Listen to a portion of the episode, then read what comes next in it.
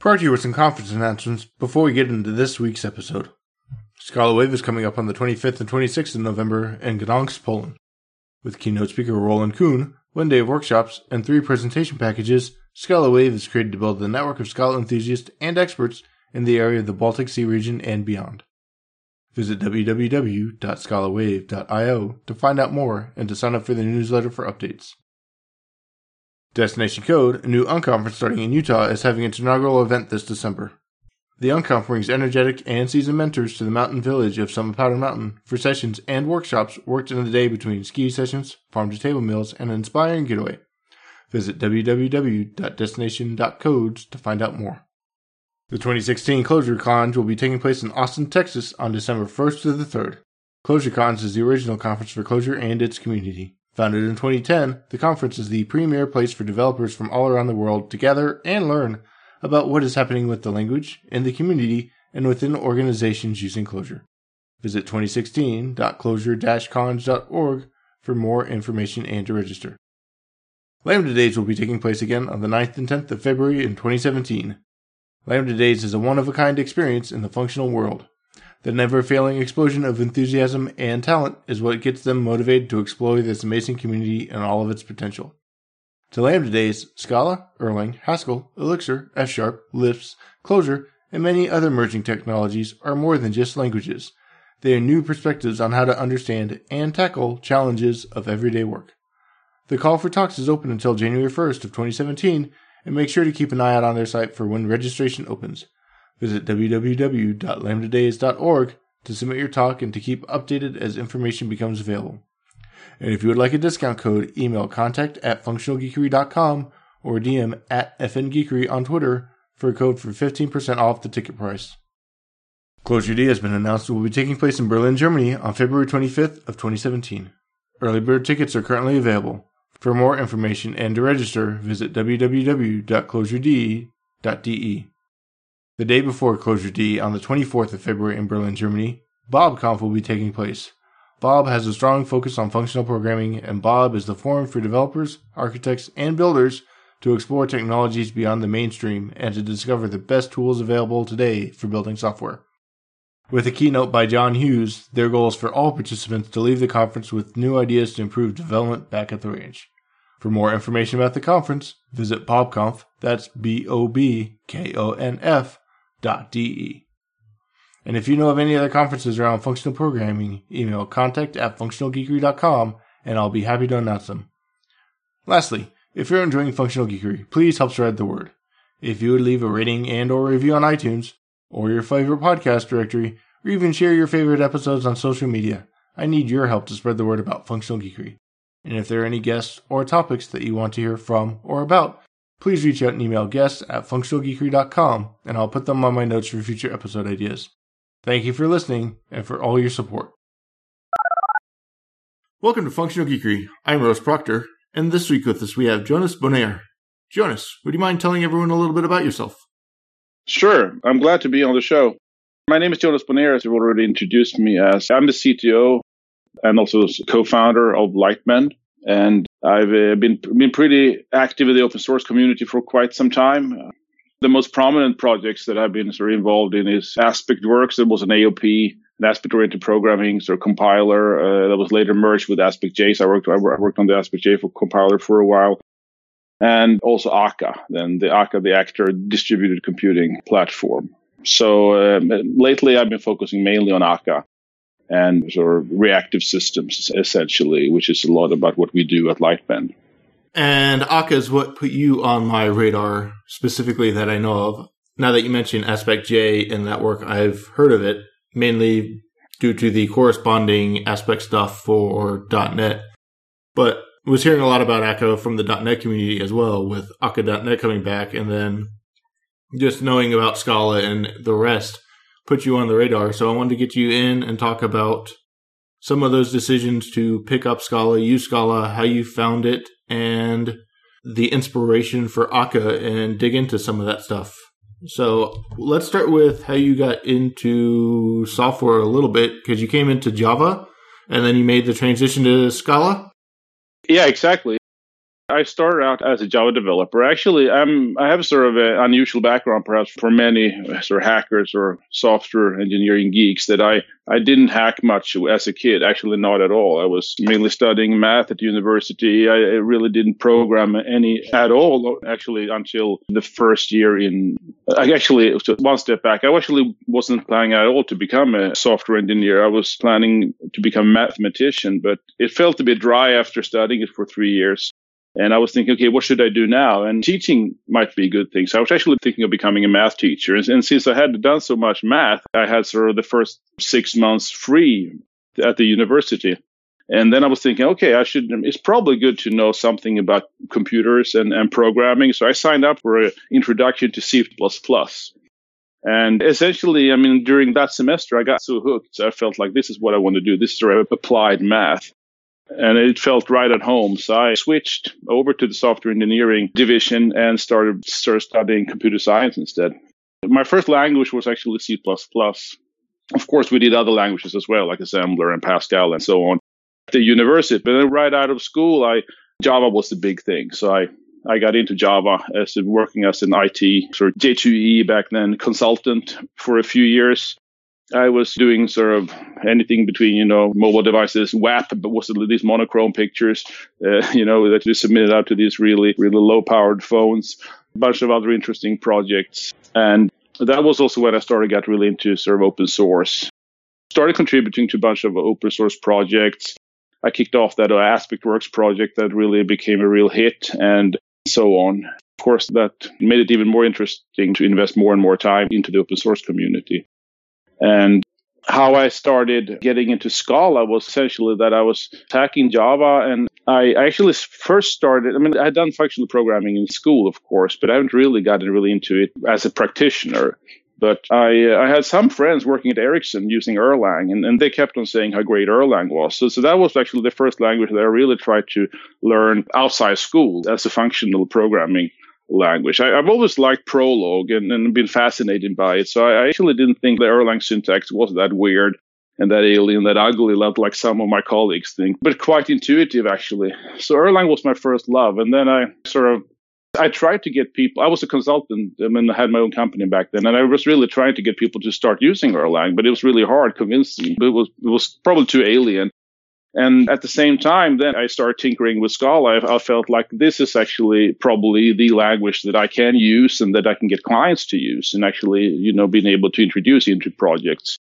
And I started learning it. And I loved the Actor model and the way of thinking about distribution and concurrency in Erlang, and especially their way of doing fault tolerance. And I was really missing that in Java. And Scala had an Actors library, and that also made it very appealing to start using. So I started using that and did some contributions first to the original Scala Actors library, working with Philip Haller, who started that at E P F L, and later felt like it could use a clean rewrite. So I started that initiative and called it Akka and put it out there, and it took off. It struck a nerve, so to speak, at people, and I think it filled a void somehow.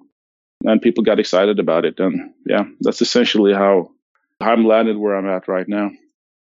And so the exposure to Scala then was looking for some of that aspect of the functional nature that you found in Erlang and the behavior of that, and realizing that you could sell Scala to other people as a consultant as opposed to Erlang?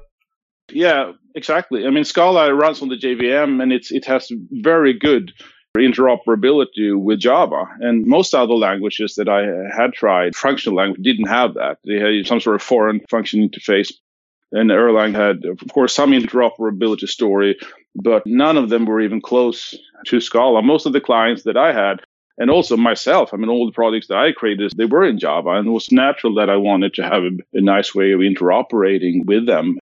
And also, having used the J V M for so long, you get spoiled by how good it is in terms of runtime stability and sort of the optimizing compiler and stuff like that, you know, the J I T and things like that. It's really hard to beat J V M for a lot of reasons. And with Scala, you didn't have to leave the ecosystem. You could just continue to use all the libraries that you liked, expecting the same performance, and code everything functionally. Actually, you didn't have to do that even because Scala has two paths. the object-oriented side and the functional side. And they mix and blend very, very well, I think. In other languages that I've seen that have had that, they're more like a Frankenstein's monster in a way. It works, but it's really ugly to use them together. With Scala, I think it, it actually succeeded to almost seamlessly allow you to move between these two worlds. And that was also very appealing. And you just kind of touched on what I was hoping to dig into was the two different tracks. So I've heard some people come into Scala as a better Java and then discover the functional aspect. But as you said, you came in from the functional aspect and found a functional language that fits in with the J V M then. Yeah, I sort of came in from both because I had been doing Java for quite a few years and also C plus plus back then, which, which is perhaps not objects really. But yeah, I really love that I didn't have to choose before I started solving my problem. But I could actually use the right tool for the right job. Some problems lend themselves very well to object-oriented designs, while others to functional design. And and I think Akka is actually a good, and actors in general, even in Erlang, is actually quite a good example of that. The coarse-grained sort of components are very object-oriented. I think both Akka and Erlang are actually quite object-oriented, at least to the original sort of definition by Alan Kay. Messaging was first class and so on. So you can think in terms of object when you design your system, but within each one of these objects, you use function composition to solve your problem. And this is very much how I think about microservices as well, and so on, and sort of try to apply functional programming. They work very well as sort of a way to optimize a solution, right? More while objects perhaps work better at the system level if you should simplify something. And you play with Erlang, you see their implementation of the actor model with a focus on distributed, fault-tolerant, concurrent software. And then you come back and you find Scala, you pick it up, you see a actor library in Scala. What did that look like at the time compared to what you got used to in Erlang, and set the stage for seeing, okay, now it's time for me to try another route and start taking the steps down towards creating Akka?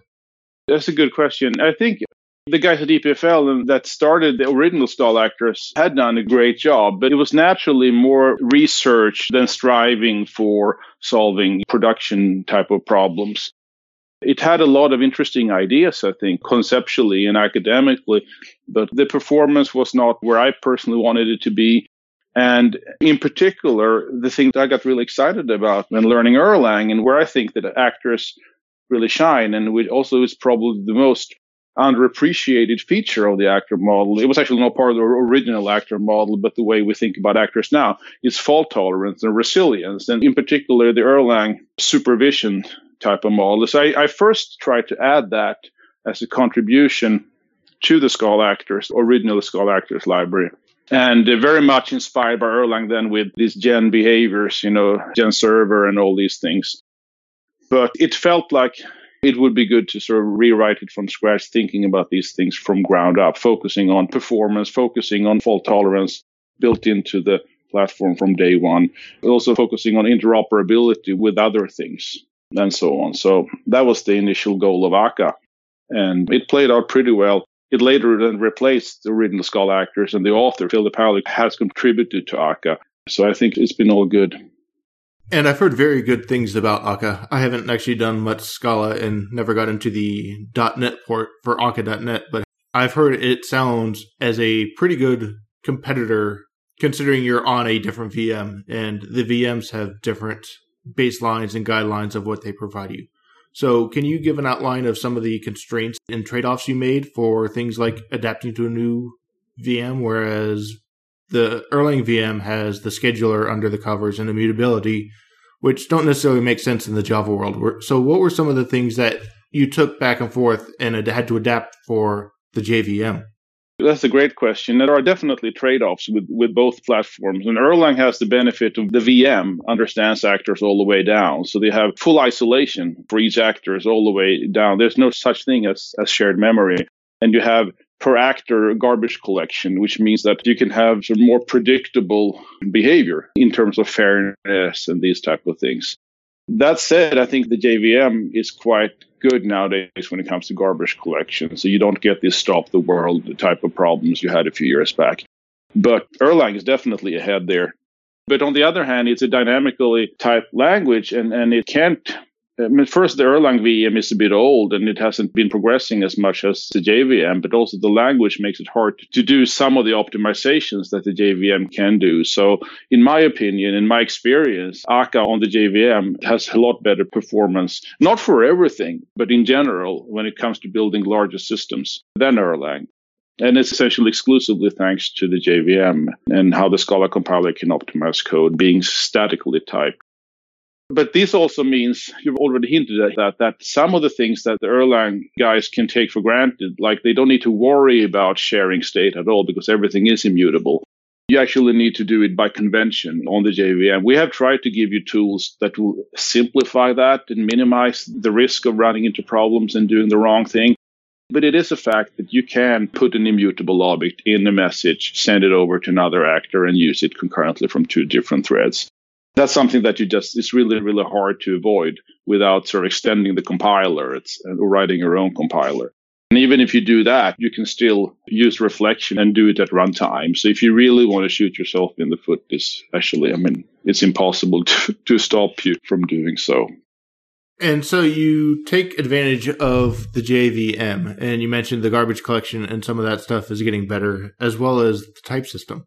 So with these benefits, what are some of the other things? And just to put a pin in it, I do want to come back to the type system and how that works with these actors, but is there anything else that comes out of the power of the J V M that you've been able to take advantage of via being built in Scala or the J V M specifically when it comes to Akka? That is one of those things that's like, oh, we kind of have problems with this in the Erlang world, but that's just how it is because of the way we think about the V M in general. Yeah, I mean, we the Java guys at Oracle have done a, a lot of interesting things with Java eight now when it comes to things like lambdas, et cetera. And, and in Scala two point twelve, that actually was released today, just before this call.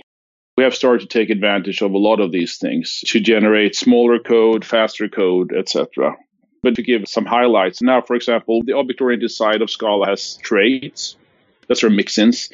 And earlier, we had to create sort of an interface, a Java interface, and an anonymous class, implementing the concrete methods for every single trait. But now with Java eight, allowing concrete methods and on interfaces, we can just use that, which is quite nice. But I'm even more excited about that we have sort of leveraged the Lambda syntax now for the single abstract method types, the SAM types. You can use them seamlessly between. If you create function literals in Scala, then they can just be whatever single abstract method types you would like it to be. I mean, callable, runnables, et cetera, which makes it very convenient if you want, if you're using Java libraries that requires you to do that. Before, you had to do some nasty conversions between Scala functions and Java's lambdas, and also vice versa works. So these are things that we haven't started taking advantage in Akka yet, of course, or any of our projects. But since Akka has both the Java side and the Scala side, I think we can do a lot of interesting things here for interoperability for users. Another thing that was, I mean, under the hood, we're using Invoke Dynamic now, for example. That means that we can just, as already hinted, generate smaller code. We don't need to generate an anonymous class for every single closure, which of course means that there's less garbage collection if, there's, if these closures are short-lived, which they sometimes are in functional programming. So this can also give both less bytecode, but also performance benefits at runtime. And you were talking about the Scala side and the Java side in Akka and how you had to do the interop and account for both of them. Yep. And you mentioned you get types, but there's also with Scala two different routes. There's the hardcore functional, which uses things like Scala Z or cats, where it's more the Haskell style, and then you have the object-oriented side, and then you have the Java inspiration of just per Java. So how does Akka deal with those essentially three different types of paradigms of dealing with and defining things when you're actually setting up your actors and the implications about what each one of those means, be it the specificity of the types or things like commutability or the like? Yeah, that's also a good question. The actors have had a lot of criticism, no, not a lot, but some criticism in the last years, mainly probably more now because of they're getting popular. But it is some valid criticism around that an actor is essentially just effectful. It returns unit, you know, it, it's any to unit essentially, if you look at it as a function. So it's essentially an effectful function. And that, of course, means that you can't use regular functional composition to compose your actors, but you have to do that on the protocol level instead. And, of course, that's how people normally think in distributed systems. And since actors are distributed in nature, it sort of makes sense to raise that to the protocol level, because that's what you need to embrace when you live in the world of distributed systems anyway. But if you use actors just on a single J V M as a concurrency framework, et cetera, of course, I do miss that you can't compose actors like you can do with functions.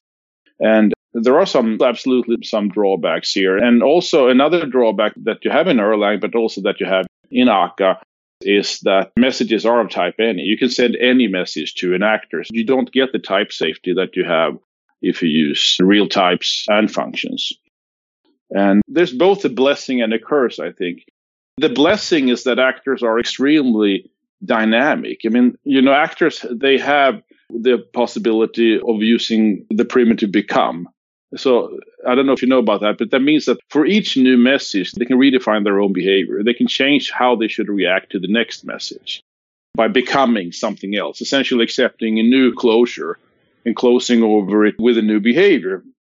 And that means that actors can be extremely adaptive, and they can turn, for example, themselves into, I mean, if one actor is overloaded, they can say, okay, I'm out of here. I'm going to turn myself into a router, spin up three replicas, five replicas for myself on other machines, and start delegating to them, for example. It also makes it very convenient to build state machines, like finite state machines, where for each state, you actually become the next state. It makes it very intuitive to work with. And that's also how Erlang developers usually work with actors. But that said, all this dynamicity and power forces you to give up some of the type safety and all the goodness that the compiler can give you. And that's bad. So we actually, in Akka, we've been toying with a bunch of solutions for that. We've had a few iterations or sort of research projects, you can say. And one was called Type Channels. That was uh, created by Roland Kuhn. That was sort of more of an academic approach. It was really hard to use. It was quite cool how it leveraged the type system, even use Scala macros to hook into the compiler to type check your protocol, essentially. But that didn't work out that well. But the latest thing that we have created that I think works well is called Akka Streams. And that is sort of for a more constrained use case where you have your workflow and you want to be able to compose the workflow. And it lends itself very well to streaming, of course. But it's more for workflow composition that uses streams, you could say. And then what it does is that it layers itself on top of actors. You get all the goodness as you have with actors. But since it's more a constrained problem to solve, you can actually know the input and the output in the stream for each different stage. You can actually use the type system here to force yourself to only accept these types as part of the stream graph. So if that's what you want to do, then I think Akka Streams is really, really nice. In the early days of Akka, doing something like workflow or streaming between multiple parties, you would have to encode all of that yourself. But now you can do it very, very simple, sort of fluent interface using functional combinators like you would expect. Map, filter, reduce, like some simple windowing operating, group by, and all these things. But leveraging the power of Akka under the hood. And the last sort of attempt to solve it goes all the way and tries to introduce sort of real types into the actor model itself. And that is something called Akka Typed. It's not yet released, but it's a model that is more true to the original actor model, I think, less class-oriented and more functional-oriented. And through some clever hacks and some clever sort of designs, more than hacks, I'd say, we can leverage the type system to encode the protocols to quite a large extent, actually, while not giving up much of the power. You can still have things like become and so on. So I encourage anyone to take a look at that and give feedback on it. And as I said, it's not released yet, but it's out there in experimental version, so you can definitely download it and play with it. It might very well become the next generation of Akka if people are pleased with what we're building there. And that's an interesting overview, and that was one of the reasons I was wondering, because compared to Erlang, Akka is really young, comparatively speaking, and yeah, while it's used pretty broadly in industry, it still has the ability to change a little more, evolve a little more, build stuff on top of it, as opposed to what I've heard about the O T P stuff is they have to be very, very careful about backwards compatibility changes because they've still got this code running from twenty plus years ago on some of the stuff that still needs to be compatible and upgraded as much as possible as far right. as the pure V M aspect goes, because it's built into the aspect, not as an additional library on top. Yeah, that's very true. And I think that holds for a lot of things. Of course, it gives us the, even though Akka tries to really be backward compatible, it, we have definitely more freedom here to experiment and to try out new ideas and so on. But we're also been pretty good at leaving the core untouched and sort of layering functionality on top. Things like, for example, Akka Cluster that using sort of, you know, epidemic gossiping, similar to the React and Cassandra, the Dynamo model for peer-to-peer computing is very nice and sort of complements the picture very well. And it's something that I wish Erlang had.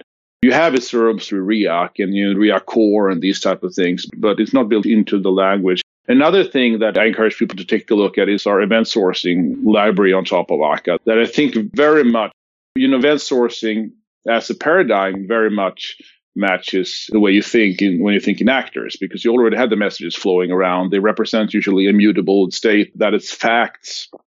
And why not just store them in the event log as they come in, right? And then you have all the history of everything that happened in the application or in the system. You can replay it for replication. You can replay it for fault tolerance, et cetera. And we have that now in what is called Akka Persistence. So that's also something that people really, really like. When talking about Akka modules, I can just conclude by saying that we Akka Streams also has this sort of new project within Akka Streams called Alpakka. Most Java developers would probably know about the Apache Camel project, implementing enterprise integration patterns for integration, essentially, on the J V M. And the problem with that is that it's not reactive in any sense, meaning that it's not back pressured, so it can fall over if one producer can over, sort of fully overload one consumer. And, and if since everything running in the same process, it can like host the whole node, and that's bad. And, and it's not asynchronous. And so what we're trying to do there is essentially to create this integration platform for all things streaming, everything, all endpoints that you would expect to interrupt in this sort of new reactive world. And of course, sort of legacy protocols as well, um, like like F T P mail and all these J M S, all these type of things. And that's something that we just started, and it starts to get traction. So that's something that I also encourage people to take a look at. If you're interested in open source, we really need your help there as well.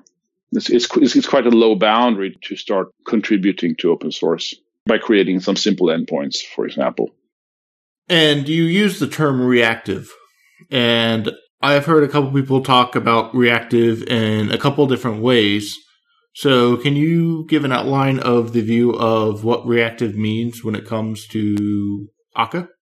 Sure. I mean, reactive has sort of become really popular the last years. And as with everything that's popular, I guess people sort of add their own definitions to it, right? It means something different to almost every single people, or not every single guy, but there are different camps, you know, this is my view of reactive and et cetera. And one of the reasons why we wanted to help with that was that we wrote the Reactive Manifesto to have to explain what we think are the principles for building I mean, software that, are, that can tackle the challenges that we face today with almost close to one hundred percent uptime and ready for the cloud, et cetera, with the elasticity and, and all these things. But it's also has sort of been a few other sort of trends, you know, around what we call reactive. And so the, actually the oldest one is probably functional reactive programming, F R P. That was probably the first time I heard the word reactive, but that sort of usually means a very well-defined, pretty constrained, definitely useful, but constrained tool that we don't see much in Java, to be honest. And and there are interesting implementations in Haskell and so on. But in Java and Scala, et cetera, I haven't, even though some people say they do F R P, I don't think they actually really know what it means. So what people actually doing is how I categorize them as reactive programming. And reactive programming is canonically represented by, at least on the J V M, by RxJava and, and on dot net Reactive Extensions and so on. This sort of started out this reactive programming movement. And that's an extremely useful sort of tool, I think. And we have it as well in Akka Streams. You know, Akka Streams implements this reactive stream specification that we helped create, that RxJava and, and many of the other sort of reactive programming libraries implement. But I think it would be sad if it just stopped there, because for me, reactive is much more than just reactive programming or functional reactive programming. It's about systems and creating systems that has a way of dealing with essentially being, I mean, according to the manifesto, essentially being responsive under both severe failure scenarios when things go south, because that's something it will do. In every complex system, something will always fail somewhere. It's just a fact. You just have to embrace that failure is imminent. It's, it will happen. It probably happens all the time to some extent. And instead of trying to prevent from happening, in God forbid using try-catch statements, et cetera, in Java or whatever, instead embrace it and see it as a natural state in the application or the system lifecycle. It's nothing wrong. It's nothing weird. It's nothing alien, right? It's nothing to be afraid of when it comes to failure. It's a natural state in the application lifecycle. And if you look at it like that, it's just a regular state in the state machine, so to speak. Then you know how to get out of there. You know how you got there, you know how to get out of there, and, and it's exceptional. And I think that's one thing that we have sort of failed, at least in the Java enterprise space, to understand that and embrace failure in this sense. And this is something that reactive systems try to do. And the other sort of leg or pillar or what do you want to call it is that it needs to be responsive under heavy load and often unpredictable load when you have no idea that load will increase. You can, of course, if possible, work proactively, analyzing usage trends, for example. You know, Black Friday or Christmas is always goes up, et cetera. But sometimes you can't, and then you need to react in a more reactive fashion.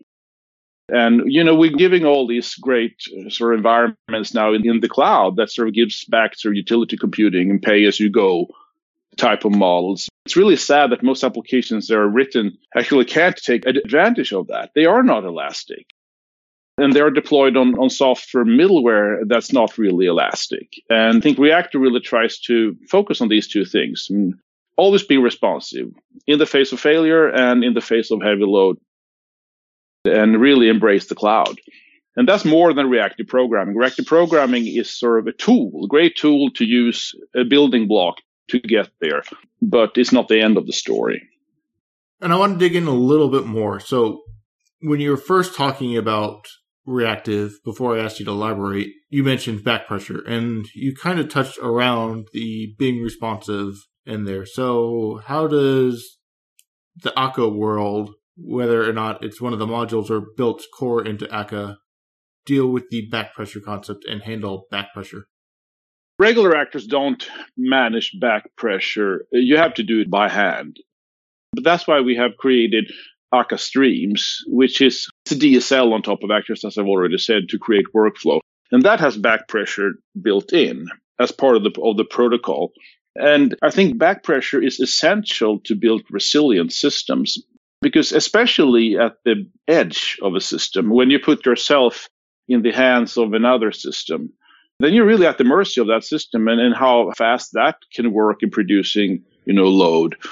And And really, in order to have a healthy system, I think you need all components to participate in a steady flow and with the right resource utilization level. Usually, if you go beyond eighty percent utilization, then queuing theory kicks in and you get hosed.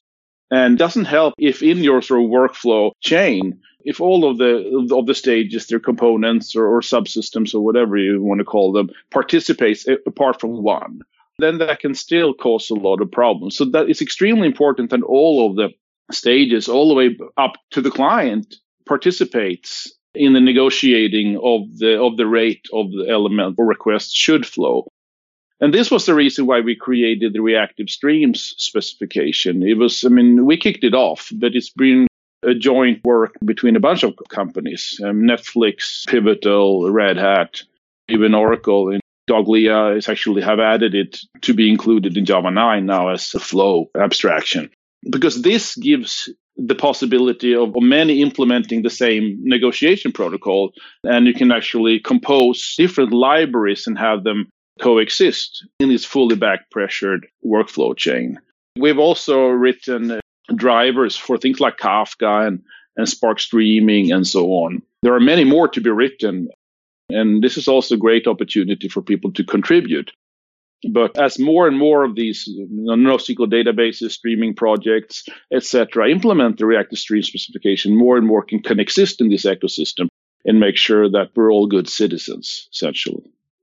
And we've mentioned the word a number of times, which was streams, whether it's Akka Streams or Reactive Streams in general. And this is just getting back to the old concept of treating all data as streams, right?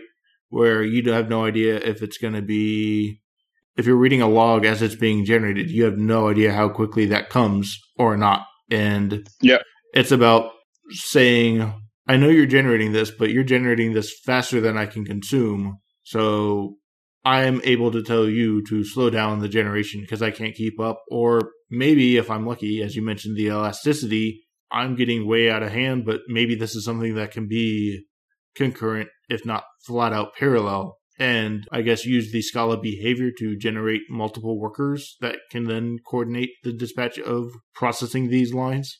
Yeah, exactly. And especially since you're now working on the level of above actors, you can do all this in a fully type safe way. And this means that you can do optimizations, operator fusion, and these type of things. And also, as you said already, like sort of parallelize out operators that have no coupling, that are naturally embarrassingly parallel. So I think it's very interesting. And this sort of is all part of what I call reactive programming. What's hard, though, is when you need to bridge this across system, then you need to think about more and more. Then you'll sort of enter this world of distributed systems, and it's a very different world. Reactive programming is usually more event-based, where you have events flowing, while distributed systems requires you to think in terms of messages and message passing. And you mentioned event sourcing a little bit, and then one of the other things, I know you gave a talk at Reactive Summit about microservices. We've mentioned distributed systems, so I want to kind of dig into some of that and the difference yes. and leading into thinking of microservices as just actors, but at different scale or maybe the same scale, depending on how it is. So from your view of working in an actor model, you're now looking at microservices. What are some of the lessons that should be learned and either applied or disapplied when you're looking at something like, be it Erlang actors or Akka actors or something, and converting that to be thinking in terms of microservices? So that is sort of exactly where I'm coming from. I'm used to thinking in actors and have sort of implemented microservices-based systems for quite some years, even before it was coined microservices, I think. So it's been an interesting evolution, I think. And now microservices are extremely hot, but a lot of people are excited that don't think in terms of distributed computing. They approach it from the monolith and think, it's, yeah, it's just a matter of slicing it up and then you're done, right? The problem with that and approaching it from that side and not having respect for distributed systems means that you can easily creating a distributed monolith, either by having your microservices share libraries, for example, that so that it holds progress. It means every single team building a microservice need to wait for each other team owning the shared libraries. And when you update one microservice, you need to do it in lockstep usually because they all rely on the same underlying library. This is bad, of course. The other sort of aspect of it that I see is that people are so used to synchronous communication, and when they just slice up the monolith, they continue to think in terms of semantics and behavior as being synchronous. And that means that they naturally fall back to just use synchronous H T T P, most often using REST. I'm not saying that REST is necessarily synchronous, but that's usually how people perceive REST. And just doing that means that, sure, some of the benefits of higher agility and velocity when it comes to rolling out features you will get, but you miss out on all the greatness of really being to take advantage of the cloud and distributed systems, because in order to do that, you need to fully embrace asynchronous message passing, I think. You need to embrace the network, embrace the constraints of the network, and, and fully, fully understand that you need to change the way you think about communication in order to be successful, in order to get what we talk about in the Reactive Manifesto, systems that are truly elastic, in which your microservices are mobile, that they can move around within the system in order to be optimized for locality of reference, for example, and et cetera, as well as being truly resilient. It also ties into one of the hallmarks of the Akka model, which is isolation. And if your microservices are not truly isolated, then they can't be resilient, because you will easily get into problems with cascading failures, or in a fully synchronous sort of call chain over rest between different microservices, one of the microservices fail, all the others need to wait for no good reason. They could easily serve others' requests, but if you use blocking I O instead of sort of asynchronous I O as the backend for that, then everyone needs to stall waiting for that service to come back that just failed. So I think it's a lot back to, you know, the core principles of distributed systems, decoupling. Try to decouple each single service as much as possible, and that will have huge impacts how you design your system. And you can't just continue to think the way you've always done, like you used to. You actually need to learn something new and rethink your fundamentals. And I think that's one of the reasons why we don't see people do that that much, because that's, of course, hard and it takes effort. But I don't think there's no escaping that if you want to play in the world of distributed systems, you just need to embrace the network. You need to embrace it, else you will get bitten. And history has proven that trying to hide it too much, trying some abstraction, doesn't work. Like we've done in R P C, you know, E J Bs, Corba, X A transactions, all of these things have failed just because we tried to hide it. And that simply doesn't work. Sorry, that was a long, long rant, but no worries. And you mentioned the message passing and that rest doesn't necessarily work, or rest as most people think of rest doesn't work.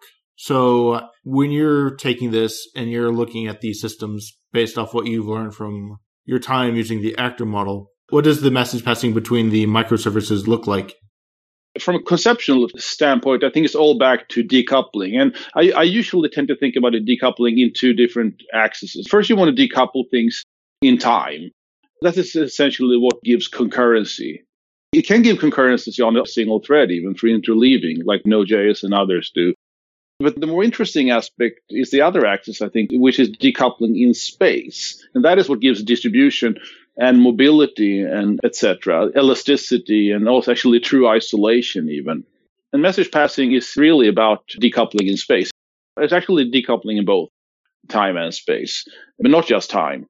Because the way I look at it, the essence of message passing is distribution.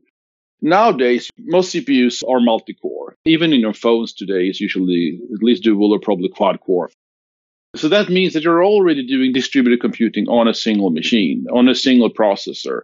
And the problem is that if you think in terms of, if you use sort of the old techniques for solving the concurrency problem, threads or locks or M P I or something like that, then you still need, I mean, as soon as you enter the, that you cross the network, then you need to introduce yet another sort of paradigm and yet another set of tools. I mean, message brokers, or the raw sockets, or something like that.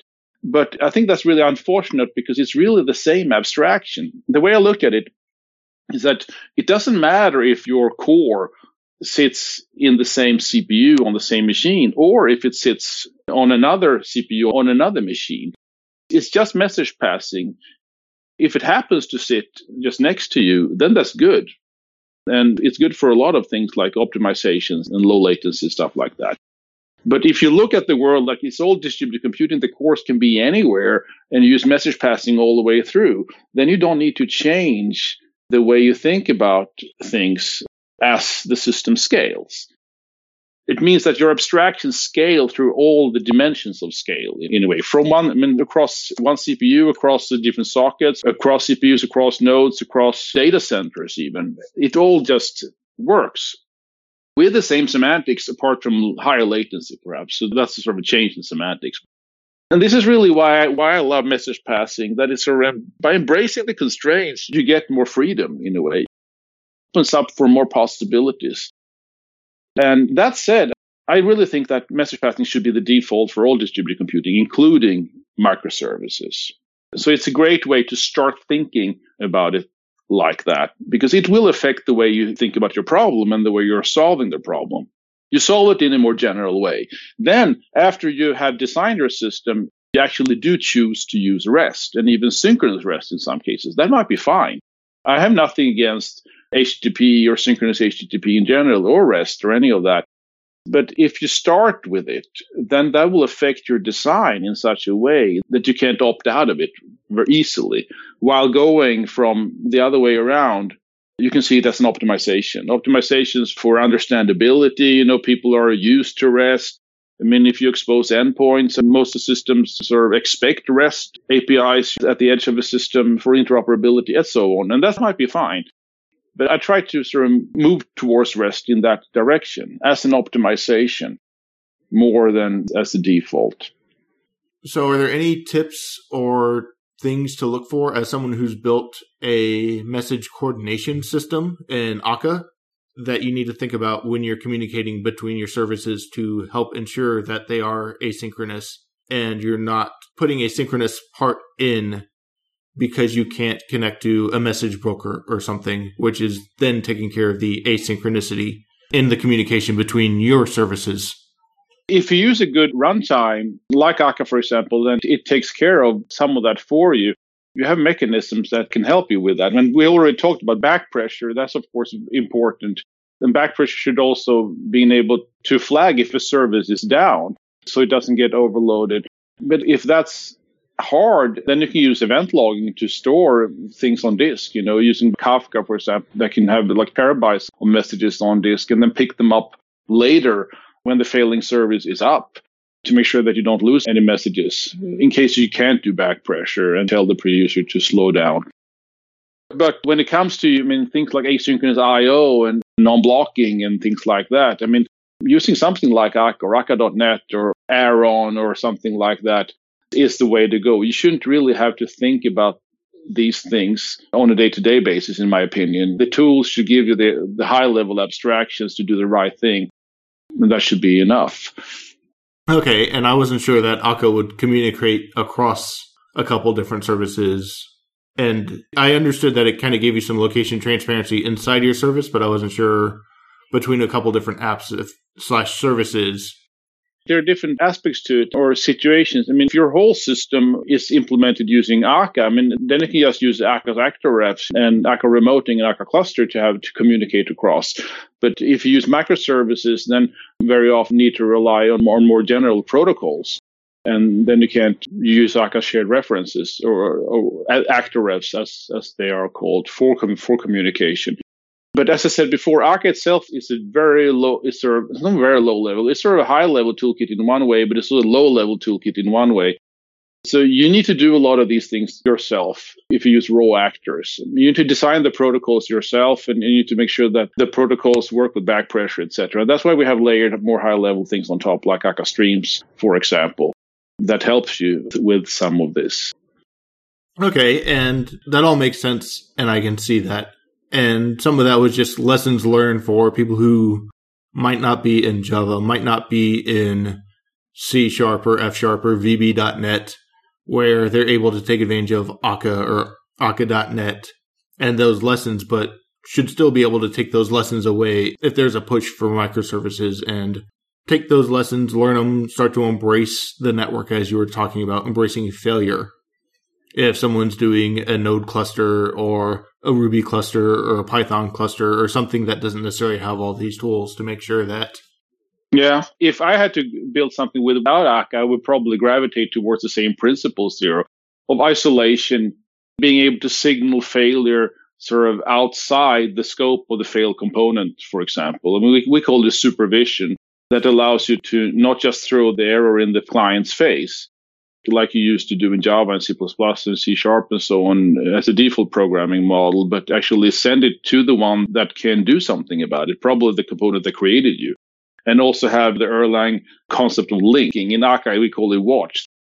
So you have others who can actually subscribe to the lifecycle of a component. And if a component fails, you will get a signal saying what happened, so you can take action accordingly.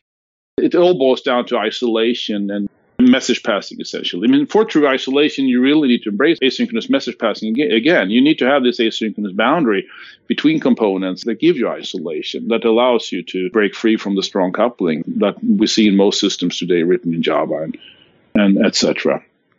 So I think that's key. But that all boils down to principles, you know, the way you think about software design and, and the semantic behavior between components, essentially. But there's a reason why message passing is the core trait in the, in the reactive system. So I think it, it, a lot of things are solved by fully going all in on, on asynchronous message passing. Usually both asynchronous I O and, and asynchronous communication like falls out of that, as well as isolation. And we've covered a lot, and you've helped reinforce a lot of stuff for me, but there may be people out there who are still getting their toes wet on some of this stuff, and I might be mid-calf high on some of this stuff and thinking about distributed systems. So you mentioned the Reactive Manifesto. Are there any good resources besides that that you would point people to to start getting the exposure, start understanding the problems, and knowing which questions they should start asking when they apply this back to their work? Yeah, just six months ago, I released a book that's called Reactive Microservices Architecture. That sort of tried to teach people the reactive principles, but in the context of microservices. And that's something that most people probably thinking about right now and thinking about how they can apply microservices. So it's in a way trying to do what I just said, embrace microservices, not just from a velocity and team agility perspective, but actually trying to do it from a distributed computing perspective, how you can get the best out of microservices for both of these reasons. So that is a free book at O'Reilly. It's really short. You probably read it in a couple of hours. You can find it at probably it's Google Reactive Microservice Architecture, Jonas Bonér, but you can find it from our website, lightbend dot com. We have a blog there that we've written a ton of material for, for Reactive and Akka and, and all these things that we've talked about. And Akka dot I O is the website for Akka. There we have an Akka blog that we have also written a ton of interesting blog posts, uh, fairly easily digestible, that you can dive into. And that just gets into where can people find you and more information about what's going on. So Lightbend, the Akka site, is there any other places for people to find out more and keep up to date with you and your progress and what you're working on in general? Yeah, sure. I mean, I have my personal website called jonas bonér dot com, J O N A S B O N E R dot com, and I try to link to all my talks there. So um, I need to revive my blog. I used to write a bunch of blogs. So there's probably not that much when it comes to the blog, but there's an article archive for other articles I've written for other magazines, Read Write Web and the Jax and all these things. And I'll get those added to the show notes as well with a bunch of the other references we've talked to so people can come back, look at the episode, and find out more. Okay. I'd like to give a giant thank you to David Belcher for the logo. And once again, thank you, Jonas, for taking your time to join me today. As I mentioned, it was reinforcing and just highlighting some of those things I haven't necessarily ingrained and starting to make my way of thinking about the separation and decoupling different services, even inside the app, to thinking about how to decouple them at a broader distributed level. So thanks for taking your time to join me, and it was a pleasure talking with you. Yeah, my pleasure. Thanks a lot for inviting me to the show. Until next time, this has been Functional Geekery.